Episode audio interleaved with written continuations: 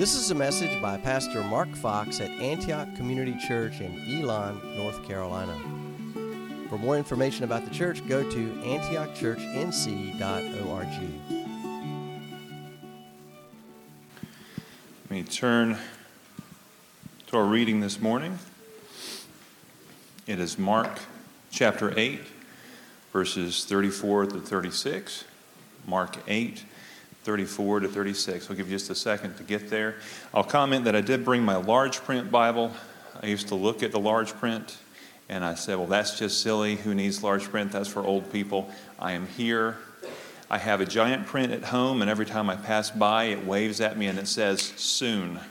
So, Mark chapter 8, verses 34 to 36. And calling the crowd to him, with his disciples, he said to them, If anyone would come after me, let him deny himself and take up his cross and follow me. For whoever would save his life will lose it, but whoever loses his life for my sake and the gospel's will save it. For what does it profit a man to gain the whole world and forfeit his soul? Let's pray. Father God, we thank you for the upside down logic that our Lord gives us. Because the world would say that we should always seek our own. That's the secret to success. But the Lord says that we should seek Him, that we should follow after Him. And His path was a path to a cross, but that we should take it up daily. Father, that's heavy. That's a standard that I don't meet. I don't know if anyone here does. But it's also a standard that you call all of your children to. And you wouldn't call us unless you also empower us. So, Father, we ask that you would strengthen us to lay ourselves down, to take up the cross of Christ, and to live in ways that please you. We ask in Jesus' name. Please bless uh, the pastor as he brings the word today. Amen. Welcome Antioch Community Church. Those who are here with us, those who are online, doing things a little differently today. That's why I have a handheld mic because I'm the first of three speakers. Uh, we are going to today, today and next Sunday. We're going to be going through what we're calling our mission statement, foundation of values and beliefs. Um, and just by way of reminder, there's not going to be any, any bright lights and lightning strikes from heaven, I don't think, and there's not going to be any new revelation. It's just a reminder of who we are. The elders have been working on these statements for the last uh, several months. Who we are as a church, where we're going, where we're headed. So the goal is to go over this, uh, this mission statement this morning, part of it. Three of us are going to speak, and each of us have been allotted 10 minutes, and my time has not started yet because I'm, I'm introducing this. As you came in this morning, you should have received one of these. If not, there are probably some on the credenza, and there may be some we could pass around. I don't know. But in this statement, and still needs a little bit of editing, but in this, uh, this brochure, there are the mission statement and statement of foundation of values, statement of beliefs. So that's going to be our guiding star. The Word, of course, is our guiding star, and this is based on the Word as we move forward as a church, as we've always done for the last 36, nearly 37 years. So let me show you the mission statement, and we will work through this a little bit at a time. We exist to pursue God, practice righteousness, and produce disciples of Jesus Christ in a community of grace and truth who love and serve with joy. So I've been tasked with the first phrase we exist to pursue God. Now you can start my timer. Augustine said, You have made us for yourself, O Lord, and our hearts are restless until they rest in you. We exist, saints, to pursue God. And we pursue God if and only because He has put that urge in our hearts, right? Jesus said, No one can come to me unless the Father who sent me draws him. So, what does it mean to pursue? Interesting first definition in the Oxford American Dictionary for pursue is this to chase in order to catch or kill. Now, we certainly want to have that measure of intentionality and energy and oomph in our pursuit of God. But I have good news we don't have to catch him. In fact, he has already caught us, right? And we are his and he is ours. But I love what A.W. Tozer said. He wrote the classic, The Pursuit of God. He, he said, To have found God and still to pursue him is the soul's paradox of love. In other words, our relationship with God is not static. It's not completed. It's not a completed experience. It's a dynamic, lifelong relationship. The pursuit of God involves a deepening understanding, a growing intimacy, and a continuous commitment to spiritual growth. We do run after Him, pursuing Him in our desire to know Him, to hear Him, to learn from Him, to walk with Him, to faithfully be fully His. The psalmist said it like this Psalm 42 As the deer pants for flowing streams, so pants my soul for you, O God. My soul thirsts for God, for the living God. So our hearts are restless and our souls are thirsty because we were made for God, to know Him, to be like Him, to be a disciple of Jesus Christ. And I love what, what John wrote in his first epistle, 1 John chapter 3, verse 2. John wrote, We know that when He appears, we shall be like Him. That's the end result of our pursuit of God. That's, that's what we're going for. That's the target. To see Him and be like him. As you heard in Mark 8, as Jeremy read it, Jesus invited any of his disciples to deny himself and take up his cross and follow me. To pursue Christ, then, means that we have to first stop pursuing ourselves. That's the first thing. Stop pursuing. He said, deny yourself. The Greek word for deny here means refuse, repudiate, disown someone or something. It's the same word Jesus used in Matthew 26 when he looked at Peter and he said, You will deny me three times. Before the cock crows, you will deny, you will refuse, you will repudiate, you will disown me, Peter. Three times. And we go, How, how can this same man who said, You are the Christ, the Son of the living God, how could he disown Christ at that moment and say, I never knew the man? You know why? Because the heart is so easily given to self protection. We, want, we don't want to take up our cross. Oswald Chambers said, All heaven is interested in the cross of Christ. All hell is terribly afraid of it, while men and women are the only beings who more or less ignore its meaning. The call to take up our cross indicates an absolute claim to our allegiance of the, to, the disciple, to Jesus Christ as a disciple absolute surrender of all that one is, all that one has, all of our resources given gladly to the Lord. Every now and then we might sing that song. It's been a long time because it's hard to sing all to Jesus. I surrender. Oh, it's easy to sing as far as the melody, hard to sing the words, right? People living in the first century, though, didn't sing it with blink, without blinking. They, they understood, James Edwards wrote that their, they understood that their adversity under Nero was not a sign of their abandonment by Christ, but rather of their identification with and faithfulness to the way of Jesus himself. When they sang all to Jesus, I surrender, they meant all life, limb, reputation, property. Billy Graham used to say, salvation is free, but discipleship, that'll cost you everything. But as Jesus said, the one who tries to save his life will lose it. But the one who takes up his cross, dies to his self will, his agenda, will find the life he was made for. Jesus went on to say, it's interesting, after he says, Take up your cross, deny yourself, take up your cross daily, and follow me. After that, he says, For what does it profit a man to gain the whole world and forfeit his soul? Why would Jesus say that right after the call to discipleship? I think because he knows that one of the greatest temptations we face as human beings is to substitute a pursuit of material gain, stuff, money, and status for the pursuit of God. I pray through a list of prayers uh, every morning uh, by Tim Challies that were written for pastors and church leaders, but really good for anybody to pray. And so uh, it's part of my, my daily prayer time. But, but, but this one comes up one day a week. It comes up with this heading Not a lover of money. And that comes from the qualifications for elders in 1 Timothy 3. The prayer goes like this I pray that I would not make material possessions the ambition of my life.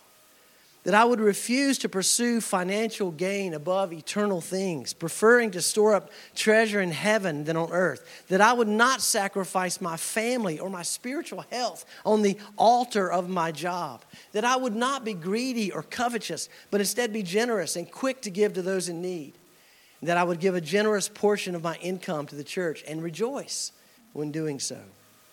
You see, Jesus said we cannot serve God and money. We cannot pursue God if our heart's greatest treasure is financial gain or material wealth.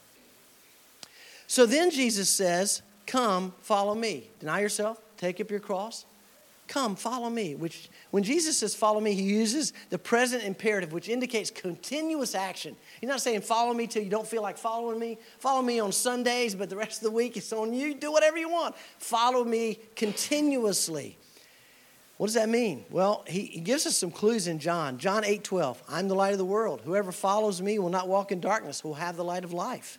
So, following Jesus means walking in light. Discipleship is learning more and more how to live in the light and eschew, stay away from the darkness. John 10 4, he said, When he has brought out all his own, he's talking about himself, the great shepherd. When he has brought out all his own, he goes before them, and the sheep follow him, for they know his voice.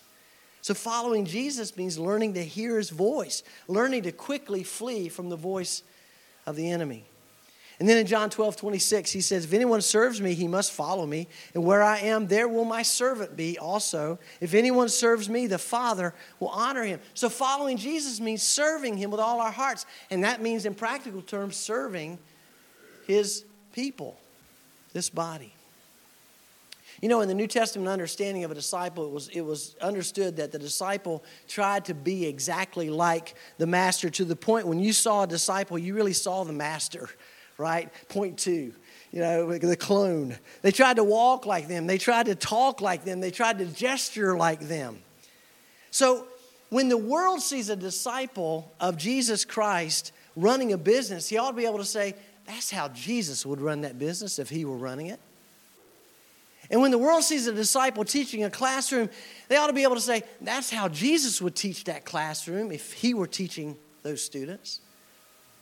That's how Jesus would build that house. That's how Jesus would sell those products. That's how Jesus would take care of his customers. That's how he would raise his children or manage his household. That's what a disciple looks like. Well, that's just a glimpse at what it means to be a disciple, just a glimpse at what it means to be one who pursues God. I'll close with this quote, and then I'll pray A.W. Tozer's prayer. And these, these come from the pursuit of God. The man who has God for his treasure has all things in one. Many ordinary treasures may be denied him, or if he is allowed to have them, the enjoyment of them will be so tempered that they will never be necessary to his happiness. Or if he must see them go one after another, he will scarcely feel a sense of loss for having the source of all things he has in one all satisfaction, all pleasure, all delight.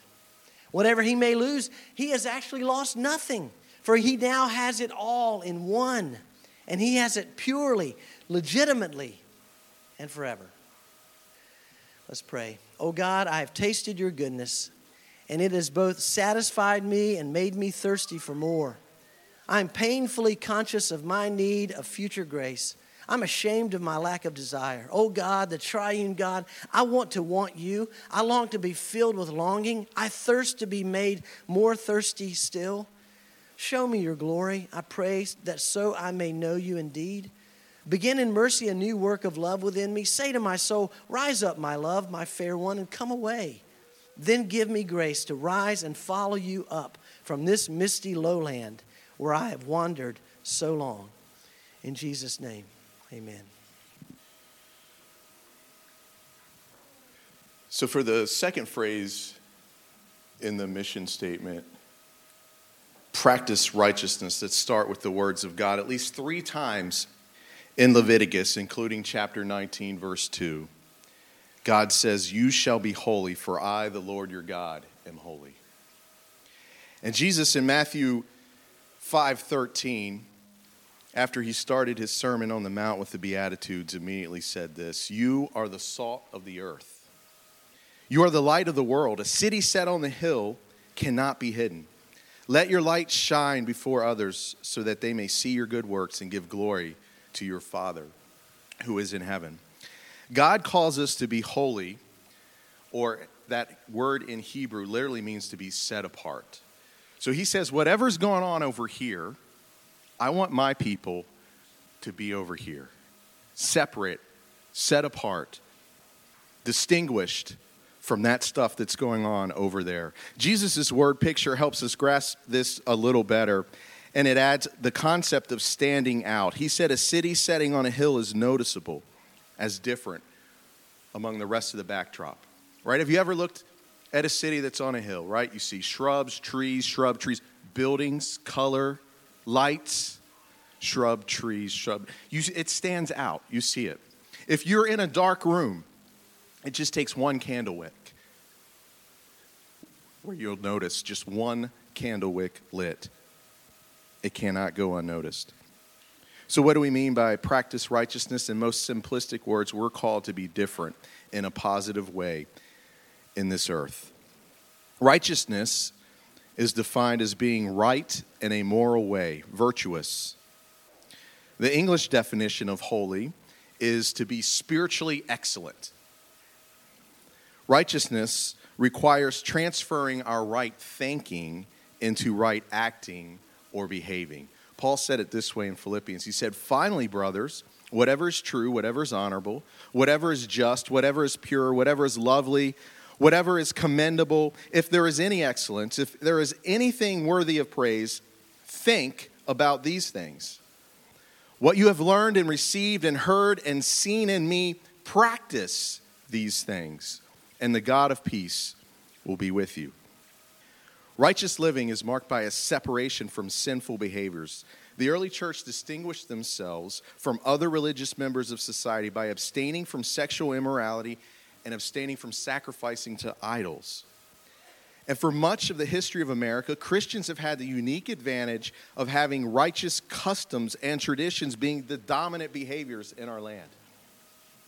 But now, it's different. Americans, we have entered the ter- territory where the majority of Christ followers in the world have always existed, and that is having a societal structure that incentivizes anti biblical thinking and one that punishes those who try to follow biblical principles. Speaker of the House Mike Johnson, just in the past month, has been publicly ridiculed as they dug up seven years ago. He took his daughter to a purity dance at his church.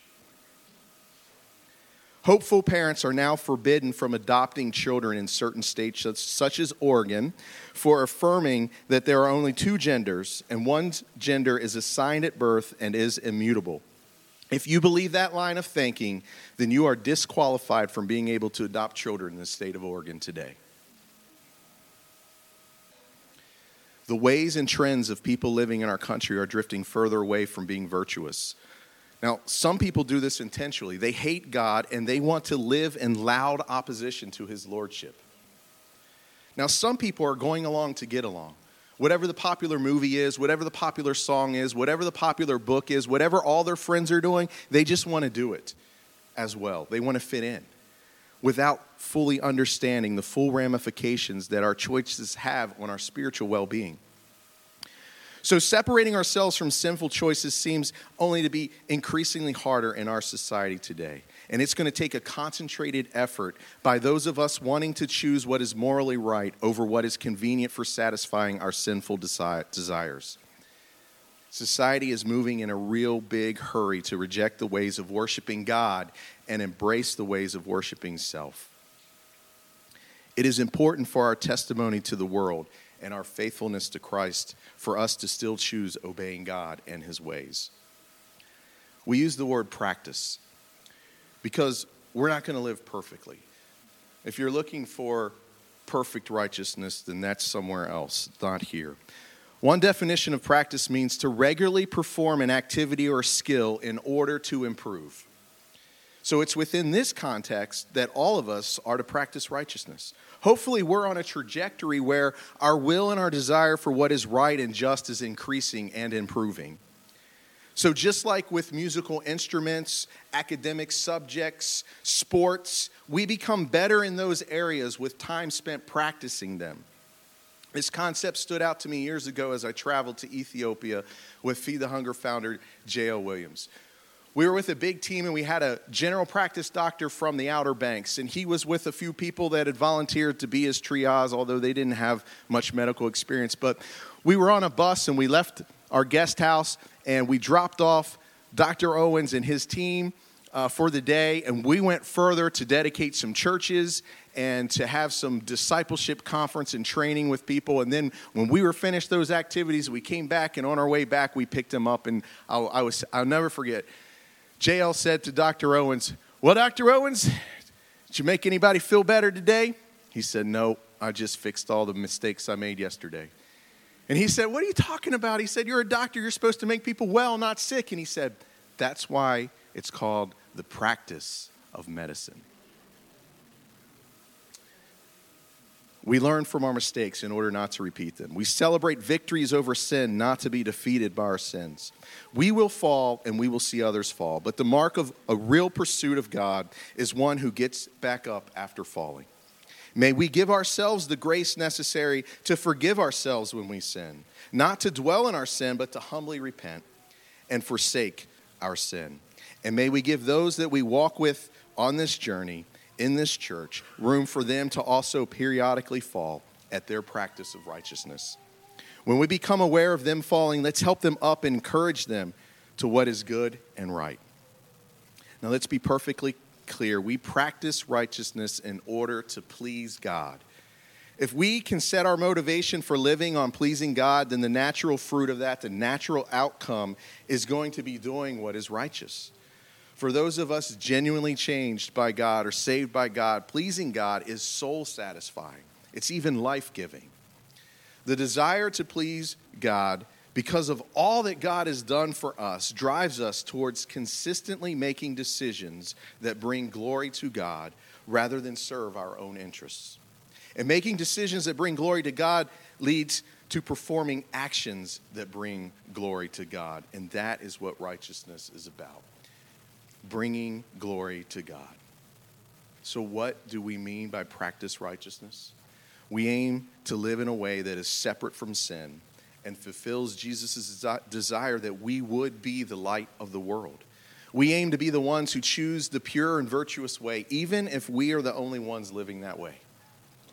It is a practice because we're not going to get it perfectly correct. We're going to fall down, but we will keep going in the direction of improving in our obedience to God. And why is practicing righteousness important? Because it pleases God. Living as a light for God proves our devotion to Him. We are trying to please God not to earn His favor. We are glad to please God because we have received His favor through His Son, Jesus Christ's atonement for our sins on the cross. So let's improve together in practicing righteousness. Speaking of practice, so practicing the art of public speaking, even in a safe, beautiful setting like this. Hopefully, I won't have to repair tomorrow what mistakes today. So, but uh, I was given the section to produce disciples of Jesus Christ, and I was thinking, you know, the first two sections there, you can do by yourself, you can do individually, you can do them together in a group setting. Um, but producing disciples of Jesus Christ requires engagement, it requires action, it requires you to go and engage the community that you're in. And so I broke it down into two sections with some different questions. Uh, first, what, w- what was it like to produce disciples in the biblical uh, time? And then the second is in today's time. But first, I want to tell a story that I heard recently John Riggins, a running back for the Washington Redskins, was asked a question. They won some Super Bowls back in the 80s when I lived near Washington and was a Redskins fan. About if the Redskins of their time could beat the commanders of this time. And he thought about it and he said, Yes, I think, you know, we could. And he said, But I think it would be close, you know, 21 17 or something like that. And, and the guy said, Wow, that's pretty close. Why, why so close? He said, Well, most of us are 65 or 70 or 75 years old. so, same story's been told about Michael Jordan and all that, right? It'll make sense at the end. So, in Matthew 28, Jesus, when he was speaking to the disciples, and he gave them the great suggestion um, no, no, not, not the great, the great commission. He said, and Jesus came and spoke to them, saying, All authority has been given to me in heaven and on earth. Go therefore and make disciples of all nations, baptizing them in the name of the Father and of the Son and of the Holy Spirit, teaching them to observe all things that have command, I have commanded you. And lo, I am with you always, even to the end of the age. So, the first category of, in biblical times, what is the definition of a disciple? The Lexicon New Testament uh, standard defined it as a learner, a pupil, or an adherent. It requires at least two people willing to work one to teach, one to learn. R.C. Sproul added to that one who directs their mind toward a specific knowledge and conduct. Jesus' 12 disciples were, they were identified in Matthew 10. Simon, Andrew, James, John, Philip, Bartholomew, Thomas, Matthew, James, the son of Alphaeus, Thaddeus, uh, Simon the Canaanite, and Judas Iscariot. They all lived, walked, talked, learned, and spent a lot of time with Jesus. Well, how did one become a disciple in the New Testament times? Uh, Jesus called them, and they obeyed, and they followed him. It was a calling. We read that in the Gospels. They stopped their current jobs and they journeyed with Jesus. In John 8 31, Jesus said, If you abide in my word, you are my disciples, and you will know the truth, and it will set you free. Uh, how did one disciple others in biblical times? Well, we're talking about specifically disciples of Jesus Christ. Jesus used everyday life to teach, and he did it with intention, many times using parables.